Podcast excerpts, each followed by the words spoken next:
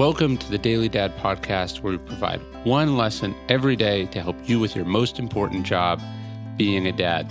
These are lessons inspired by ancient philosophy, by practical wisdom, and insights from dads all over the world. Thank you for listening, and we hope this helps.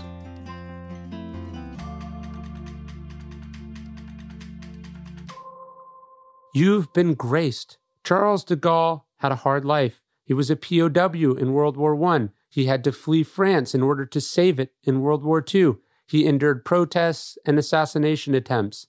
He also had a daughter named Anne who was born with Down syndrome.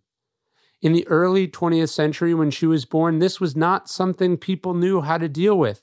Handicapped children were often sent away to institutions. Parents were made to feel ashamed as if they were responsible for having a retarded child.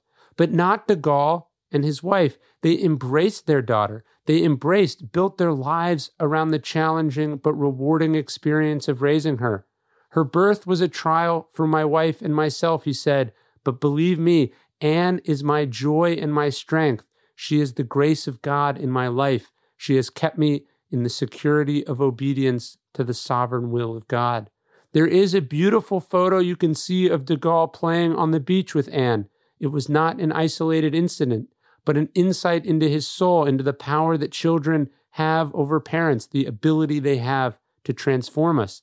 As de Gaulle's biographer Julian Jackson writes, this strangely austere man who found it so hard to express affection would spend hours playing with his child, singing her songs, telling her stories she could not understand, encouraging her to play with small toys or to clap her hands.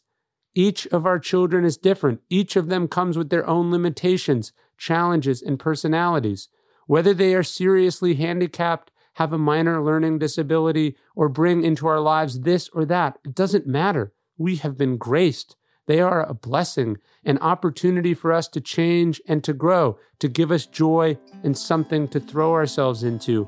We are here to serve them, to guide them, to get them things, to protect them, to be proud of them, to love them. It's a warrant, as we've said, and we're lucky to get it.